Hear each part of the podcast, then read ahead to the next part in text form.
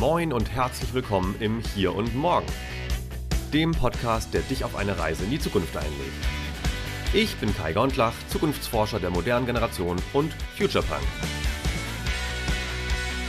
Moin Zukunft, moin im Hier und Morgen. Es gibt drei, zwei oder drei bekannte Spiegelausgaben seit den 60er Jahren, wo es dann immer hieß, kommen jetzt die Roboter und nehmen uns die Jobs weg, ne? analog zu kommen Menschen von außen aus anderen Staaten und nehmen uns die Jobs weg. Nein, das passiert einfach nicht. Leute, lasst euch nicht mal so verrückt machen.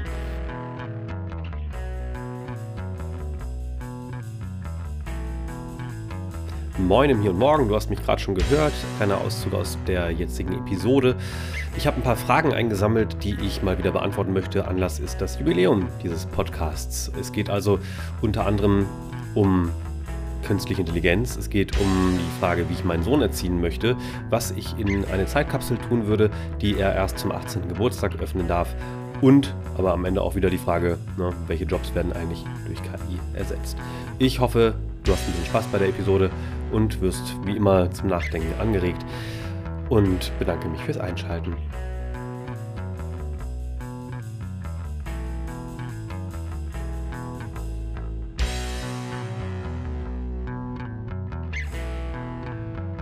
Herzlich willkommen im Hier und Morgen. Heute nur mit mir, ich bin Kai Gondlach. Ich freue mich sehr, dass du auch heute wieder eingeschaltet hast oder dass ihr heute wieder einschaltet.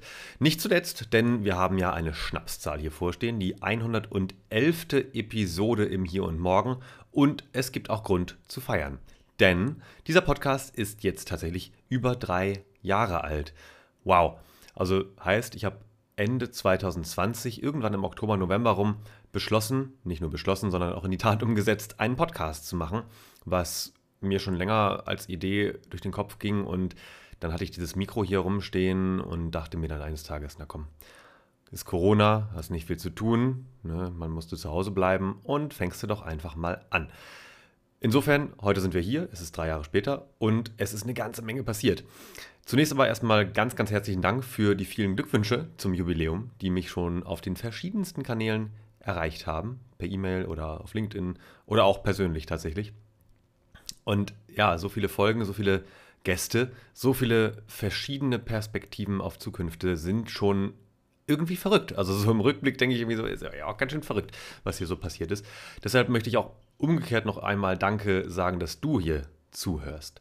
Denn wie du vielleicht weißt, ist es meine Mission als Zukunftsforscher, den Blick von aktuellen Problemen und Krisen auf mögliche Zukünfte zu lenken. Und mit dem Zuhören hier trägst du, vielleicht unbewusst, einen wichtigen Teil dazu bei, dass wir alle darin besser werden.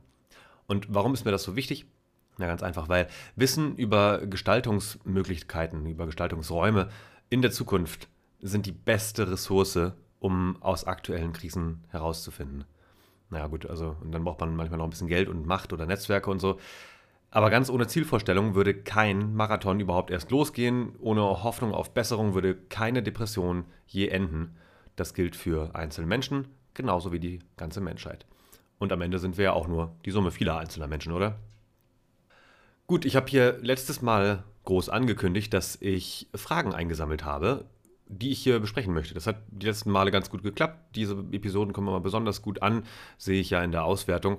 Und das habe ich getan. Es kamen ein paar Fragen rein. Und ich möchte auch jetzt wieder an der Stelle dazu ermutigen, wenn du eine Frage hast, die dir unter den Nägeln brennt, in Bezug auf die Zukunft oder die Zukünfte, dann schick sie mir gern auf einem Weg deiner Wahl. Ich bin äh, nicht mehr bei Twitter bzw. X, weil das ein Scheißhaufen ist, sorry. Ansonsten bin ich aber zu finden bei LinkedIn vor allem. Das ist natürlich mein Kernnetzwerk, äh, also in Anführungsstrichen Social Network. Und bei Instagram findest du mich auch oder natürlich auf einer meiner Websites, je nachdem, was dir am besten gefällt. Und E-Mail-Adresse ist die beste Möglichkeit eigentlich mail at kaigontlach.de. Also, wenn du noch eine Frage hast, gerne dahin und wenn nicht, dann hör bitte trotzdem weiter zu. so, die erste Frage, die ich hier vorlesen möchte. Ich habe eine ganz tolle E-Mail bekommen von Dirk. Vielen, vielen Dank dafür nochmal. Und wir haben uns daraufhin noch ein bisschen weiter ausgetauscht, denn seine Fragen haben mich auch weiterhin beschäftigt, aber ich möchte einen kleinen Teil davon äh, hier auch mit euch teilen. Äh, ich lese erstmal seine Frage vor. Da du ja im vergangenen Jahr Vater geworden bist, würde ich gern wissen, inwieweit du Themen aus deiner Zukunftsforschung in die Erziehung einfließen lässt oder vielmehr einfließen lassen willst. Also wie, du dein, wie willst du deinen Sohn auf die Herausforderungen hinsichtlich zum Beispiel Digitalisierung, Social Media, KI, Nachhaltigkeit und der VUCA-Welt vorbereiten und wie möchtest du zum Beispiel Kreativität und kritisches Denken vermitteln?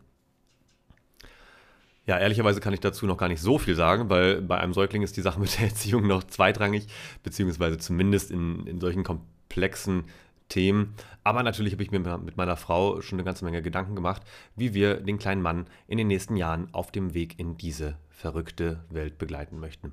Uns hilft dabei vermutlich, zum Teil zumindest, dass wir beide zu guten Anteilen Erziehungs- und Bildungswissenschaften studiert haben. Das vielleicht vorab für den Rahmen. Ich glaube, die erste ganz wichtige Konstante für alles, was uns auf diesem Weg leitet, ist Liebe, Liebe und nochmal Liebe. Nichts ist wichtiger als Unterstützung, Zuneigung, füreinander Dasein. Auch oder besonders in schwierigen Zeiten. Und die werden kommen. Und ich meine damit natürlich auch die, die sich eher so in 10, 15 Jahren dann äh, bei jedem kleinen Menschen irgendwann mal ankündigen. Die zweite Konstante ist eine gesunde Mischung aus Konstanz und Abwechslung. Konstanz in den täglichen und wöchentlichen Ritualen und der bedingungslosen Unterstützung bei gleichzeitiger Konsequenz in der Erziehung. Abwechslung zielt auf die Impulse ab, denen wir unseren Sohn aussetzen. Unser erklärtes Ziel ist es einerseits, ihn bis zum dritten Geburtstag weitgehend fernzuhalten von Bildschirmen aller Art. Es lässt sich natürlich nicht vermeiden, dass er mitbekommt, dass wir unsere Smartphones gelegentlich in seiner Gegenwart benutzen oder äh, die Familie mal über Videotelefonie winken möchte und all das. Das ist natürlich auch jetzt schon vorgekommen. Hat er sich wahnsinnig erschrocken, aber inzwischen geht's. Aber für eine gesunde Entwicklung ist ein weitgehender Verzicht auf Digitales bis zu einer gewissen neuronalen Stufe förderlich. Und das zeigen ja inzwischen immer mehr Studien. Andererseits möchten wir ihm, wie alle Eltern, möglichst viel mitgeben, was wir schon lernen durften. Dazu gehört in unserem Haushalt viel Musik. Also wir singen ihm fast durchgehend sowohl Kinderlieder als auch Punkrock vor, spielen mit oder für ihn Klavier, Gitarre oder mit einer Hangklangschale, trommeln oder klopfen oder pfeifen, was auch immer. Hauptsache Musik. Das ist gut fürs Gehirn. Außerdem lesen wir ihm Geschichten vor. Der erste Harry Potter Band ist zum Beispiel schon durch. Äh, wir gehen täglich mindestens einmal spazieren, egal welches Wetter draußen ist, treffen dabei oder auch zu Hause Freunde mit und ohne Kinder. Äh, leider kann ich nicht immer dabei sein, denn leider gilt auch bei uns, dass sich die Mutter deutlich mehr um den Spross kümmert als der Vater. Zumindest jetzt im ersten Jahr hat das natürlich auch teilweise biologische Gründe, aber es ist natürlich auch teilweise eine Ausrede, äh, einfach weil das zeitliche Budget bei mir anders aussieht und ich vor allem als Selbstständiger mit der Elterngeldregelung äh, ja leider nicht besonders gut befreundet bin. Und das Zweite ist natürlich, wir kommen beide nicht aus reichen Elternhäusern, würden uns wahrscheinlich auch dann nicht darauf zurücklehnen, aber naja, wir müssen halt, also ich muss vor allem Geld verdienen in der Zwischenzeit, ähm, aber das ist eine ganz andere Geschichte, also zurück zur Frage. Also kommen wir zum eigentlichen Kern der Frage von Dirk, wie wir beabsichtigen, unseren Sohn auf diese verrückte Welt vorzubereiten. Erstmal stimme ich natürlich zu, dass das Bildungssystem im Standard nicht dafür geeignet ist, die Potenziale unserer Kinder und Jugendlichen zu entfalten.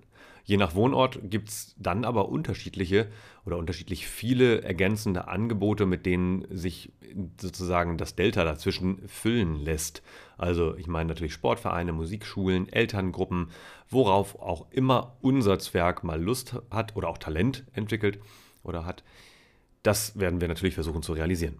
Und das geht in einer Großstadt wie Leipzig natürlich einfacher als in dörflichen Regionen und ist mit weniger Transferaufwand verbunden. Aber wo ein Wille ist, ist auch ein Weg. Hoffe ich mal. Bevor er wiederum allein im Internet surfen darf, werden wir ihn bestmöglich darauf vorbereiten, dass das Leben eben nicht nur Ponyhof ist und dass besonders im Internet große Gefahren und schreckliche Medien auf ihn warten. Im besten Fall hat er dann rechtzeitig die Kompetenz erlernt, sich nicht jeden Scheiß reinzuziehen, der im Netz auf ihn wartet. Ich persönlich habe selbst Dinge gesehen, die kein Mensch sehen sollte, ganz ehrlich. Also zumindest keiner, der nicht professionell als Kriegsärztin oder Staatsanwalt arbeitet. Hat ein bisschen mit meinem IT-Nerd-Status zu tun. Gleichzeitig musste natürlich mein Sohn wissen, dass es sowas gibt. Also Aufnahmen von Kriegen, illegale Drogen- oder Waffenmarktplätze, Betrug und vielleicht für Jungs etwas weniger gefährlich als für Mädchen, aber auch nicht viel. Pädophile Arschlöcher, die nur darauf warten, ihr nächstes Opfer auf ein Eis einzuladen oder sonst was vor der Kamera veranstalten zu lassen. Mir selbst hat rückblickend in der Jugend ein Gespür dafür gefehlt, wie groß und komplex diese Welt ist. Wahrscheinlich habe ich deswegen diesen Beruf gewählt irgendwann. Äh, also wie viele Möglichkeiten, Chancen, aber auch Gefahren und Risiken es denn wirklich da draußen gibt. Viele Kids, die aus der Schule gehen, wissen nicht, was sie anschließend machen sollen und das ist natürlich auch okay. Aber es ist tragisch, dass ebenso viele nicht wissen, wo sie sich fundiert informieren können. Die wichtigste Fähigkeit an der Stelle ist aus meiner Sicht, die eigenen Bedürfnisse erst einmal zu verstehen und das Ganze auch noch irgendwie zur Pubertätszeit. Außerdem Respekt vor sich und anderen, Authentizität, Empathie, kritisches Denken, Toleranz außer gegenüber Intoleranten sowie Mut, sich zu nehmen, was er braucht, ein lachendes Herz und Freunde zuhauf. Frei zitiert nach Gisbert zu Kniphausen. Klar wird für meinen Sohn der Einsatz von KI so normal sein wie für meine Generation der Computer und für die Generation davor andere Werkzeuge. Dennoch sollte jedes Kind auch heute noch lernen, was es heißt, ein guter Mensch zu sein, auch ohne digitale Technologie. Wie wir das alles anstellen wollen? Indem wir wissen, dass wir an vielen Stellen scheitern werden, auf jeden Fall, indem wir selbst diese Werte vorleben, einander zuhören, aber auch dabei helfen, die eigene Komfortzone kontrolliert zu verlassen. Ich hoffe, lieber Dirk, das beantwortet zumindest ein bisschen deine Frage. Kommen wir zu einer ganz ähnlichen Frage, lustigerweise. Nico hat nämlich eine ähnliche Frage gestellt. Zumindest zielt sie auch auf den wohl jüngsten Gondlach der Welt ab. Und zwar, wenn du eine Zeitkapsel für deinen Sohn vergraben würdest, die er zum 18. Geburtstag bekommen wird, also in 17,5 Jahren ungefähr, was würdest du reintun? Ich finde es eine ganz großartige Frage und ich hoffe, ich mache das äh, dann auch mal bald und verbuddel wirklich so eine Kiste. Hier meine Top äh, 6 Dinge, die ich da rein tun werde. Hier sind ehrlicherweise sieben, aber egal ich habe mir natürlich überlegt, ne, was braucht man in 18,5 Jahren ähm, und was nimmt an Wert zu. Und ich würde reintun, eine Unze Gold, eine Armbanduhr, zwei Walkie-Talkies, weil man weiß ja nie, eine Flasche Bordeaux oder irgendeinen anderen mittelpreisigen Wein, der in 18,5 Jahren, äh 17,5 Jahren hoffentlich an Wert gewonnen hat, einen Werkzeugkasten, eine Tageszeitung und ein Magazin mit einem Jahresrückblick auf 2023, also das Jahr seiner Geburt. Da schwebt natürlich überall die Überlegung mit. Äh, also einerseits, was braucht man in 18,5 Jahren, aber Stichwort Armbanduhr und Walkie-Talkies, äh, was könnte irgendwie auch interessant sein im Rückblick auf das Jahr 2023, wobei jetzt Walkie-Talkies nicht das Standardinstrument sind 2023. Vielleicht packe ich noch ein altes Nokia-Handy rein oder so. Oder ein Smartphone, was man dann auch nicht mehr brauchen kann. Mm, der Hintergrund ist natürlich auch, äh, ne, für den Fall, dass die Welt untergeht, ist es wahrscheinlich ganz praktisch, wenn man Walkie-Talkies hat. So, die auf Batterie funktionieren. Würde ich noch Batterien dazu packen, äh, original verschweißt. Und da hat er dann irgendwie was Interessantes, etwas, was Wert hat. Ich weiß nicht, ob es Konserven gibt, die 18 Jahre lang mm, die Lebensmittel darin haltbar machen. Könnte man auch noch überlegen. Äh, das ist jetzt der negative Teil, aber so eine ganz bunte Mischung würde ich wahrscheinlich machen. Also ja, bin aber gespannt. Äh, vielleicht jemand, der hier zuhört, könnte ja auch mal überlegen, was, würde, was würdest du denn jetzt so in so eine Box rein tun, die in 18 Jahren erst geöffnet wird. Kannst ja gerne mal äh, klicken. Genau, wir machen hier in Spotify einfach eine Umfrage dazu. Mal schauen, ob ihr das mitmacht. Würde ich mich sehr freuen. Bin sehr gespannt. So, und dann habe ich noch eine ganze Reihe anderer Fragen notiert und so ein bisschen die, ich sag mal, die allgemeingültigsten da rausgenommen. Eine habe ich äh, ehrlich gestanden bei einer Keynote mitgenommen, die ich am 26. Oktober in Deidesheim in der Nähe von Mannheim machen durfte. Da gab es nämlich eine ganz coole Frage, die häufiger auftaucht und auch im Kontext dieses Podcasts eben halt beantwortet werden soll. Also ich hoffe, die Person, die diese Frage gestellt hat, hört jetzt hier auch zu. Und die Frage lautete, gibt es andere KI-Tools wie ChatGPT, die ich im Alltag nutzen kann? Das ist eine ganz coole Frage, weil die beschäftigt vielleicht auch die eine oder den anderen hier, die hier zuhören. Denn ja klar, jetzt haben irgendwie die allermeisten schon mal ChatGPT benutzt und viele wissen auch, dass es natürlich andere Tools gibt. Aber die Frage geht natürlich dahin, so, wie kann ich damit anfangen? Ne, weil man kann jetzt irgendwie googeln und dann sind die ersten zehn Ergebnisse irgendwas, aber du weißt nicht, ob das richtig gut ist oder ob die einfach nur wahnsinnig viel Geld für Werbebudget ausgegeben haben. So, deswegen ähm, hier meine Antwort. Äh, ja, also erstmal, es gibt zigtausende. Nicht alle davon sind kostenlos. Äh, viele sind eher Spielerei als ernsthaft sinnvoll. Aber ich sag mal, die großen Strömungen, die man sich mal angucken könnte, wenn man jetzt gezielt gucken möchte, also rein bei den digitalen Tools. Wir reden jetzt nicht über Robotik oder irgendwelche anderen fahrerlosen Transportsysteme, sondern wirklich nur digitale Lösungen, die ich über meinen Browser von zu Hause aus oder auf dem Handy vielleicht sogar nutzen kann. Ähm, ich glaube, das Wichtigste ist erstmal zu unterscheiden die grundsätzlichen Typen So, das ist jetzt keine vollständige Liste, aber ich habe mir halt überlegt, das eine, was natürlich alle kennen, ist ChatGPT, wie gesagt. Das ist ja ein Sprachassistent, ein sogenannter Generative Pre-Trained Transformer, also eine, eine generative KI, die auf einem großen Sprachmodell basiert. Und natürlich ist das nicht die einzige, aber es ist die bekannteste, ganz einfach, weil ähm, die am meisten Kohle haben. So, ganz platt gesagt. Und es gibt wirklich einen Haufen anderer Lösungen. Ein, eins, was ich ganz toll finde, was auch schon älter ist und wie ich finde, in manchen Fragestellungen auch viel, viel besser, präziser, ehrlicher, fundierter, das ist UChat. Ganz einfach U wie das englische Du und wenn man dann u.com eingibt, landet man auf einer Suchmaschine, die im Übrigen auch von einem äh, ursprünglich Deutschen äh, vor allem entwickelt wurde, der auch das ganze System der ähm, Large Language Models maßgeblich vorangetrieben hat, weil der praktisch herausgefunden hat, wie man denn natürliche Sprache oder zumindest unsere Sprache ja praktisch in Zahlen darstellen kann und das Ganze dann in Modelle gießt. Das galt bis ja, so Mitte der 10er Jahre, bis vor ungefähr ja, sieben, acht Jahren galt das als weitgehend unrealistisch oder zumindest sehr visionär. Ähm, genau, und Richard Socher hat es einfach gemacht. Der ist leider nicht mehr in, in, Deutschland, was heißt leider, also der ist äh, schon längere Zeit in den USA tätig, äh, hat auch eine Junior-Professorstelle, soweit ich weiß, und hat eben diesen Chatbot UChat entwickelt. Bitte mal gerne reingucken. Was ich daran am schönsten finde, ist, dass der grundsätzlich immer schon die Quellen angegeben hat, warum er etwas sagt. Das machen Bing die ja auch mit ChatGPT arbeiten und BART, soweit ich weiß, also von Google die Lösung auch inzwischen.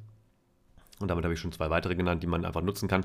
Äh, bei Bing weiß ich gerade nicht auf den Tag genau, ob man hier immer noch einen Premium-Account braucht. Also ich war in so einem Frühtester-Modul drin, sodass ich praktisch über die normale Bing-Suchmaschine, also die gehört ja Microsoft, schon sehr früh auch da das Modul testen konnte, mit dem ChatGPT in der normalen Suche genutzt werden kann.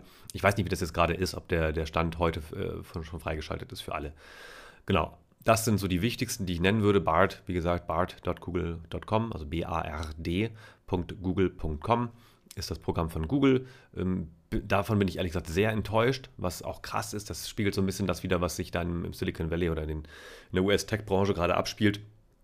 Ja, also Google bzw. Alphabet, das Unternehmen dahinter, ist ja praktisch auch kalt erwischt worden vor einem Jahr, als ChatGPT rauskam und äh, bis dahin galt nämlich Google immer als das mit Abstand führende KI-Unternehmen der Welt. Und plötzlich kam halt dieses Startup OpenAI um die Ecke und sagte, ja, wir haben hier einen Chatbot und der kann alles, was Google nicht kann. Und es stimmt. Ne? Also die sind ja wirklich in vielen Sachen wirklich besser gewesen. Inzwischen ist das vielleicht nicht mehr ganz so, aber ich bin nach wie vor eher enttäuscht von BART. Und das äh, will schon was heißen. Naja, gut. Ähm, dann gibt es noch die Schiene äh, KI-Tools, die natürlich auch wahnsinnig faszinierend ist. Also alles mit äh, Grafik, mit Bilderstellung, Bilderzeugung. Und da gibt es ein paar bekanntere, sowas wie Midjourney und so. Ich nutze am liebsten Dream Studio.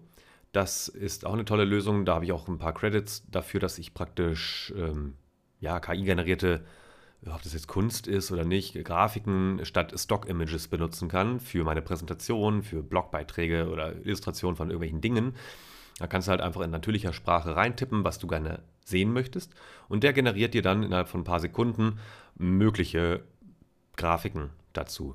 Einige von denen sind schon so weit, dass sie fotorealistische Fakes praktisch produzieren können. Und das kennen wir dann tatsächlich auch, deswegen sage ich es, als Fake News oder Fake Informationen, also Missinformationen, Disinformationen Desinformation, so. Also falsche äh, Grafiken. Das, äh, das, bekannteste der letzten Monate war äh, ein Anschlag aufs Pentagon, also das US-Verteidigungsministerium, äh, was gefaked war. Ne? Und da war bald ein Foto drin, wo irgendwie eine Explosion war und irgendwas. Äh, ist sehr schnell viral, viral gegangen natürlich, weil das ja auch oft unterstützt wird von irgendwelchen ganz tollen KI-Bots und so. Und das hat natürlich dann wirklich auch extremen Einfluss auf die Realwirtschaft, in dem Fall vor allem die Finanzwirtschaft, weil Börsen, ne, wissen wir auch alle, sind inzwischen auch maßgeblich automatisiert bei so ein paar Investmententscheidungen. Das heißt, wenn irgendwas Schlimmes passiert, dann gibt es bei den großen Investoren oder Investmentbanken Automatismen, die dazu führen, dass praktisch, ne, wenn so eine Meldung kommt oder auch wie jetzt tatsächliche Meldungen, äh, der, der schreckliche terroristische Angriff der Hamas auf äh, Israel, ähm, das Thema machen wir nicht auf. Aber äh, wenn solche Dinge passieren, dann geht an der Börse einiges los, denn es innerhalb von wenigen Sekunden werden Milliarden an äh, Euros oder meistens natürlich Dollar oder Yen oder welche Währung auch immer äh, verschoben, weil diese, diese Automatismen eben daran gekoppelt sind, dass solche heftigen Ereignisse natürlich auch mittelfristig oder in ein paar Stunden oder Tagen dann zu Bewegungen an der Börse führen werden. So, lange Rede, kurzer Sinn. Fake News sind gefährlich und das ist eine Realität und das ist jetzt natürlich auch nicht nur im Bildbereich so, sondern äh, auch im Videobereich. Also es gibt auch Videotools, die das gleiche können. Ich habe schon ein paar Mal damit experimentiert. Ich würde jetzt Eli empfehlen, also el.ai. Da kann man sich mit einem kostenlosen Account auch ähm, mit fiktiven Personen Videos erstellen, zum Beispiel, ich sag mal so wie ein Intro für einen Imagefilm oder so, dann steht da halt irgendwer, kannst du auswählen aus, ich glaube, in der kostenlosen Variante so knapp 20 Personen, ähm, alle äh, Altersgruppen, Geschlechter, Hautfarben und so weiter dabei. Stimme kannst du auswählen und dann geht's los, dann kannst du dem jemanden Text geben und der liest das vor und es wirkt halt wirklich so, als hätte das eine echte Person im Studio eingesprochen. Auch hier gefährlich, Desinformation lauert hier. Dann äh, habe ich einen ganz coolen Use Case mir mal äh, angeschaut und zwar Chatbots. Also wir kennen alle diese Chatbots oder FAQ-Systeme, wenn wir auf, bei der Telekom oder so oder Vodafone, egal, äh, auf der Website sind, dann gibt es da diese QA-Session beziehungsweise ähm, ein Chatfenster. Und äh, je, also je nach Unternehmen, ich weiß jetzt nicht, wie das bei denen aktuell gerade ist, aber auch teilweise je nachdem, ob du Privatkunde bist oder Geschäftskundin, haben die da wirklich Menschen sitzen, direkt. Oder aber sie haben im First-Level-Support natürlich einfach nur eine Maschine, die erstmal fragt, äh, ja, hallo, ich bin dein virtueller Assistent, sag mir doch bitte nochmal dein Problem und ich versuche das erstmal zu lösen. Weil wir wissen alle, viele Sachen lassen sich dadurch lösen, dass man beispielsweise den Strom einmal rausnimmt und wieder anmacht, solche Dinge. Ähm, das kann halt auch die Maschine besser und na klar, kostet halt weniger Geld. Ich habe mir das mal angeschaut und zwar die Lösung Cody AI. Die ist kostenlos bis zu einem gewissen Grad und die habe ich einfach auf meine Website von meinem Institut losgelassen, also proforum-zukunft.de und dem wirklich in, in weniger als einer halben Stunde darauf trainiert, Fragen zu unserem Zukunftsinstitut beantworten zu können. Und es funktioniert. Ich habe das jetzt noch nicht so an die große Glocke gehängt, weil ich eigentlich nicht auf, auf, die, auf, den äh, Zug aufspringen muss. Ich bin da eher im qualitativen Sektor unterwegs. Wir führen eher Hintergrundgespräche. Aber für alle, die vielleicht irgendeine äh, Software verkaufen, Produkte verkaufen, irgendwas einen Online-Shop haben oder so, dafür ist das echt Gold wert. Und wie gesagt, äh, kostenlos bis zu einer gewissen Anzahl von Websites und Informationen. Und äh, es lohnt sich zumindest mal, das kostenlose Tool so weit zu verwenden, dass man da den ersten ja, Prototypen praktisch hat. Dann kann man das sicherlich noch verfeinern, aber wie gesagt, Cody AI, gutes Ding. So, für alle, für die das jetzt nichts ist, so diese Beispiele, die ich genannt habe, ich habe zwei tolle Verzeichnisse, in die ich immer mal wieder reinschaue, die mich inspirieren, wo ich einfach gucke, was geht ab. Und die heißen Futurepedia, also wie Wikipedia, nur mit Future davor. Futurepedia, die haben über 5000 KI-Tools aktuell gelistet. Und die andere heißt There's an AI for That.com. Und die listet aktuell sogar fast 10.000 KI-Tools. Und äh, beide haben eine Funktion, dass man da in natürlicher Sprache einfach eintippen kann, was man braucht. Und dann ist es jetzt zum Beispiel, keine Ahnung, mach mir ein Bild oder übersetzt mir einen Podcast oder äh, nimm einen Podcast auf mit meiner Stimme, geht auch, ja. Ähm, mach Videos oder was auch immer, automatisiere mein Social Media Marketing. Und dann sagen die euch eben halt eine Liste von ein paar Tools, die hier passen. Und das ist ganz schön krass. Natürlich habe ich beide hier auch verlinkt, also hm, vielleicht zum Nachlesen oder zum, zum Nachschauen, äh, falls du gerade im Auto sitzt oder sonst wo äh, joggen bist oder so. Dann, genau, sind die beiden Links zu diesen Verzeichnissen natürlich in den Shownotes drin, muss nicht wieder zurückhüpfen. Genau, bei einer anderen Keynote, da war ich in Wilhelmshaven neulich. Das war sehr, sehr schön, da war ich vorher noch nie. Und äh, obwohl das ja gar nicht so weit von meiner eigentlichen Heimat entfernt ist. Und äh, genau, da gab es eine andere Frage, die aber in eine ähnliche Richtung geht. Deswegen nehme ich die hier auch mit auf. Die beschäftigt dich vielleicht auch. Und zwar, welche Jobs werden durch KI ersetzt? Und ich weiß, das Thema hatten wir in den letzten 110 Episoden bestimmt schon zehnmal so ungefähr.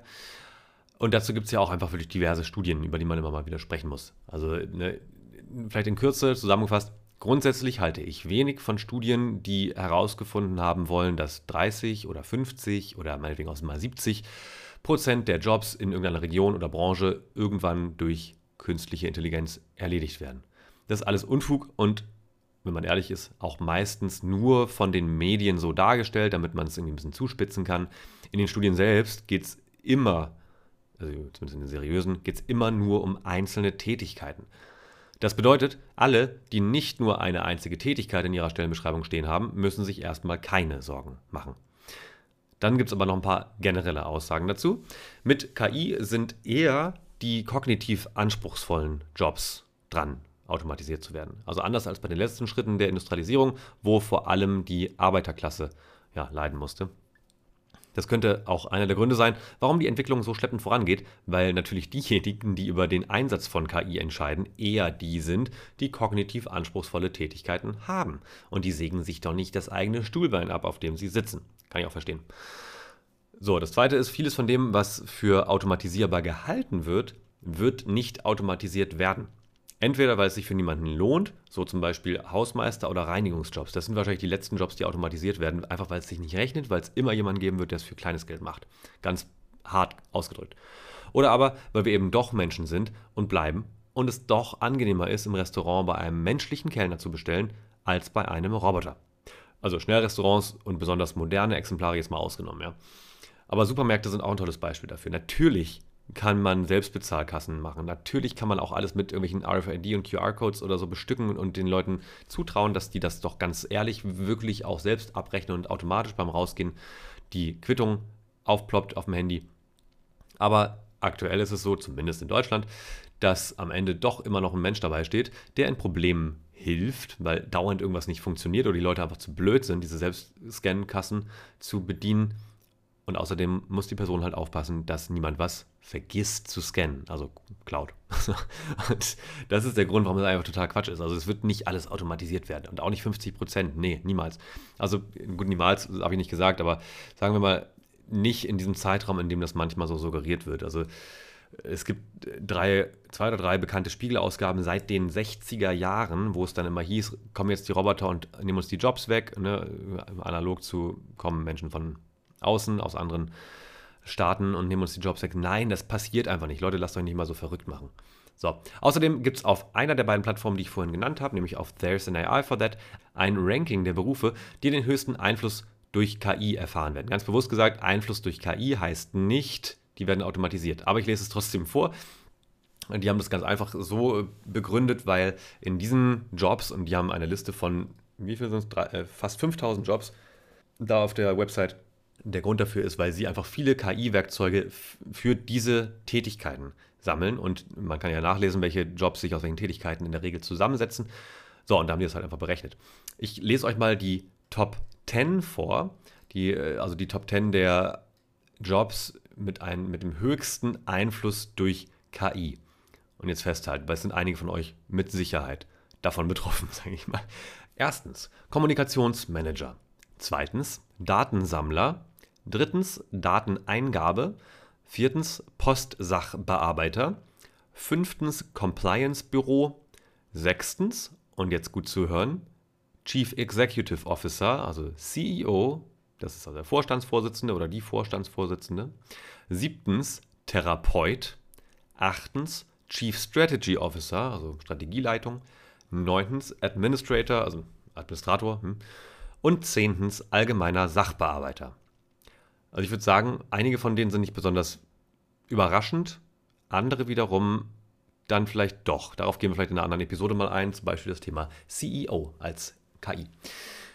So, aber ich möchte euch auch den, die andere Seite der Tabelle kurz vorlesen, und zwar die, die Lowest 10, äh, die, also die Berufe mit der geringsten Automatisierungsgefahr.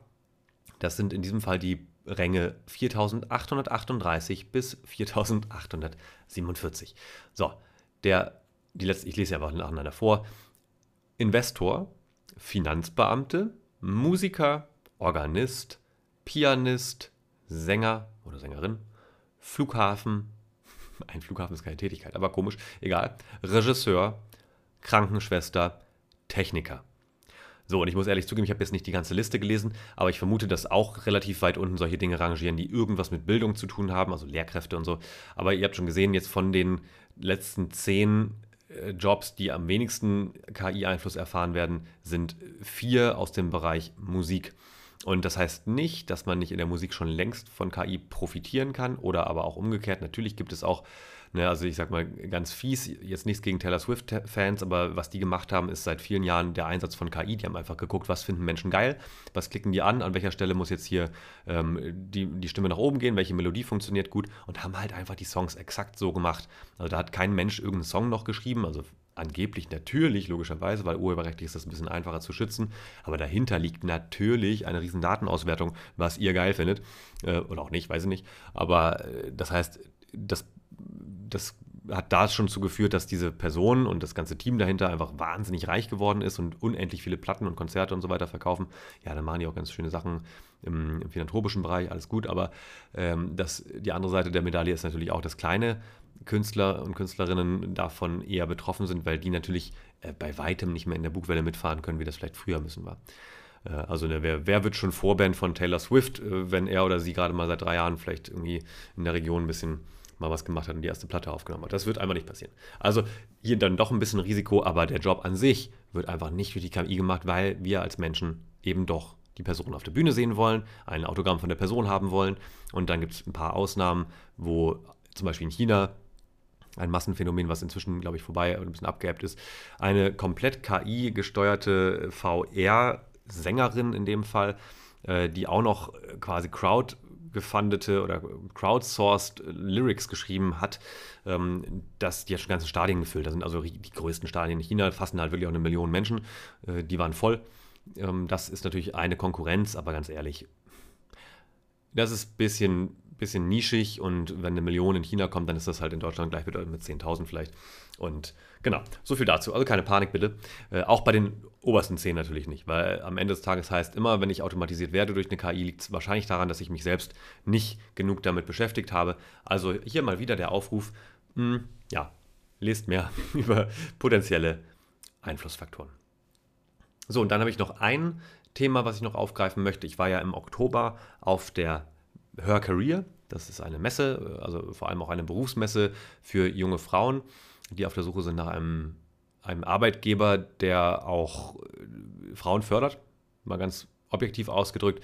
Und äh, ich wurde hier eingeladen, äh, weil ich, ein, weil ich diskutieren durfte. Und zwar mit extrem, also wirklich mit fantastischen Frauen, mit großartigen, erfolgreichen Frauen, die Karriere gemacht haben, obwohl das System sie nicht darin gerade bestärkt hat. Genau, und wir haben diskutiert auf dem Podium über die immer noch herrschende Ungerechtigkeit zwischen Geschlechtern, jetzt mal so ganz runtergebrochen. Und dabei waren, und die haben mich auch eingeladen, einmal Silke Robella vom, im Vorstand von FIDAR, Frauen in die Aufsichtsräte e.V., die äh, da wiederum die Heike Leise, die war ja hier mal im Podcast schon. Ähm, Heike ist im Präsidium oder ist auch im Vorstand von FIDAR ähm, und die Silke hat das Ganze moderiert. Dann war dabei Dr. Claudia Alfons. Sie ist die Oberbürgermeisterin der Stadt Lindau und Kreisrätin und Aufsichtsrätin der Sparkasse. Das kommt dann mit dazu. Ganz tolle Frau. Im Übrigen äh, zu dem Zeitpunkt der Messe hatte sie gerade vor ungefähr drei Monaten entbunden, ihr zweites Kind. Also es ist einfach unfassbar, was diese Frau leistet. Also ganz großer Respekt an dieser Stelle nochmal. Und gleichzeitig eine total angenehme Gesprächspartnerin. Wir haben uns gut unterhalten, also auch vor dem Podium und hinter dem Podium sozusagen. Dann war außerdem dabei Julia Post. Sie ist Stadträtin in München von der Fraktion Die Grünen auf der rosa Liste. Ist außerdem Aufsichtsrätin der Messe München und noch weitere Dinge. Also auch total faszinierend, was Julia alles so reißt. Ähm, und dann war noch dabei Tanja Dreilich. Sie war bis vor kurzem Finanzvorständin der Hamburger Hafen Logistik und Aufsichtsrätin hat jetzt gerade gewechselt, ist noch nicht spruchreif, wo sie hingeht, ich weiß es schon, ähm, aber egal. Äh, Tanja auch total krass, absolute Powerfrau, wie gesagt, schon seit vielen Jahren in verschiedenen Funktionen in Vorständen sehr, sehr großer Unternehmen, hat sich also auch durchgebissen gegen die Dominanz der Männer. Naja, und da war ich halt noch mit dabei. Äh, genau, es gab also verschiedene Fragen. Ich habe mich versucht, ein bisschen zurückzuhalten. Ne? Also es, es, war eigentlich mal schön, endlich sozusagen als der Quotenmann zu sein und nicht umgekehrt, weil sonst gibt es bei vielen Veranstaltungen, wo ich bin, leider immer eher nur äh, eine Quotenfrau. Oft in der Rolle der Moderation, was natürlich trotzdem auch toll ist. Und, ne, aber es ist natürlich nach wie vor echt schade, dass gerade auch bei Veranstaltungen zu selten darauf geachtet wird, dass es hier ein Quorum gibt, dass äh, geschlechtertechnisch oder auch erweiterte Diversität in puncto Interkulturalität ein bisschen mehr berücksichtigt wird. Aber naja, äh, können wir jetzt gerade alles nicht ändern. Aber gut, äh, ich habe einen ganz wichtigen Punkt, den ich daraus mitgenommen habe aus der Diskussion Gleichstellung sollte unabhängig vom Geschlecht erstmal so selbstverständlich sein, die Gleichstellung zwischen Haar- oder Augenfarben. Aber wir sollten nicht den Fehler machen, nur Frauen zu fördern. Also auf der einen Seite, das müssen wir trotzdem tun, sondern auch darauf zu schauen, dass die Männer überhaupt die Chance erhalten, beispielsweise Elternzeit zu nehmen. Das ist zwar gesetzlich geregelt, ist mir klar, aber sozial noch lange nicht anerkannt. Und ich bin da in einer anderen Situation als Selbstständiger, aber ich weiß das von Menschen, die angestellt sind in Unternehmen. Außerdem muss jeder Mann, der beispielsweise in puncto Betreuung vorbildlich agiert, sich auch entsprechend positionieren. Dazu hatte ich ja hier mal Jörg Stephan zu Besuch im Podcast von den Leuchtturmpapas. Auch hier, falls du zuhörst und äh, Mann bist oder einen Mann hast, äh, der sich das mal angucken sollte, bitte tu das oder auch die Episode einfach mal anhören. Tolles Projekt. Äh, denn das größte Problem ist ja die versteckte Diskriminierung bzw. die Vereitelung von Gerechtigkeit. Und die steckt uns eben so tief im Verhalten drin, dass selbst in liberalen Unternehmen komische Blicke ausgetauscht werden, wenn Mann sich Elternzeit nimmt. Und auch das führt oft immer noch zu Kündigungen, die dann zwar anders argumentiert werden, anders begründet werden, aber eben am Ende doch in Wirklichkeit aufgrund des Nachwuchses in der Familie und der scheinbar gesunkenen Produktivität auf den ersten Blick gefällt werden. Das ist einfach ganz, ganz großer Mist. Also für eine wirklich gleichberechtigte Gesellschaft sollte man also auch ganz genau darauf schauen, ob blöde Sprüche bei solchen Themen kommen und was damit eigentlich wirklich bezweckt werden soll. Oft passiert das nämlich unterbewusst, rutscht so raus, soll irgendwie lustig sein, zementiert aber eben doch den Status quo, wenn man nicht drüber spricht. Und das würde ich sagen, zumindest ist schlecht. Aber klar, ich bin auch Zukunftsforscher. So, mit Blick auf die Uhr, ich könnte jetzt noch eine ganze Reihe weiterer Fragen von irgendwelchen Keynotes oder aus dem Social Web und so weiter ansprechen, aber wir sind schon über eine halbe Stunde. Das andere, was ich noch dachte, ist, ich könnte einen der 160 Kommentare aufgreifen unter meinem letzten Gastbeitrag bei Focus Online Earth mit der Überschrift Wirtschaft, Klima, Geld im Jahr 2035, wie die Deutschen in zehn Jahren leben. Mache ich aber nicht. Das sprengt nämlich den Rahmen und würde mich vielleicht doch noch wieder zum Fluchen verleiten, denn das war mal wieder nicht besonders angenehm und das sind schon die, die nicht gefiltert wurden. Also meine Güte, ey, die Leute haben echt zu viel Zeit, um irgendwelche anderen Menschen zu beleidigen oder ihnen irgendwas zu unterstellen, was einfach totaler Quatsch ist. Aber gut, äh, mich tangiert sowas zum Glück persönlich immer nicht so sehr. Falls dir das manchmal so geht, mach dir nichts draus. Also, für heute reicht es erstmal wieder. Ich bedanke mich ganz herzlich fürs Zuhören und wünsche dir einen schönen Tag, Abend, Morgen, Woche, Urlaub vielleicht, vielleicht auch nicht. Ähm, oh, schöne Vorweihnachtszeit, falls das für dich irgendwie gilt. Und falls nicht, trotzdem eine schöne Zeit. Bleibt gesund oder werdet es ganz schnell wieder. An dieser Stelle vielen Dank fürs Zuhören und bis zum nächsten Mal im Hier und Morgen. Ciao.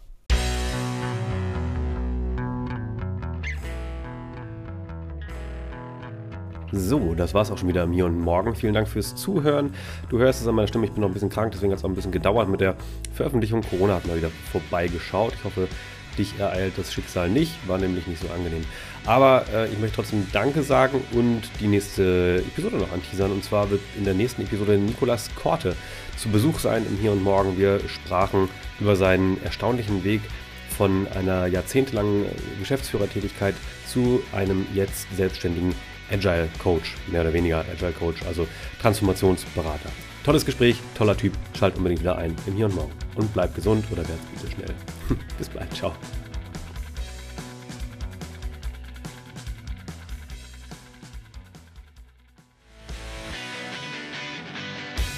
Das war im Hier und Morgen von und mit mir und ich bin Kai Gondler.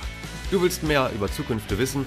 Dann schau vorbei auf unserer Website unter www.im-hier-und-morgen.de oder unter meinem Namen bei Instagram, LinkedIn oder TikTok. Willst du noch mehr? Dann schau dir mein Leipziger Zukunftsinstitut an unter www.profore-zukunft.de. Bis bald im Hier und Morgen.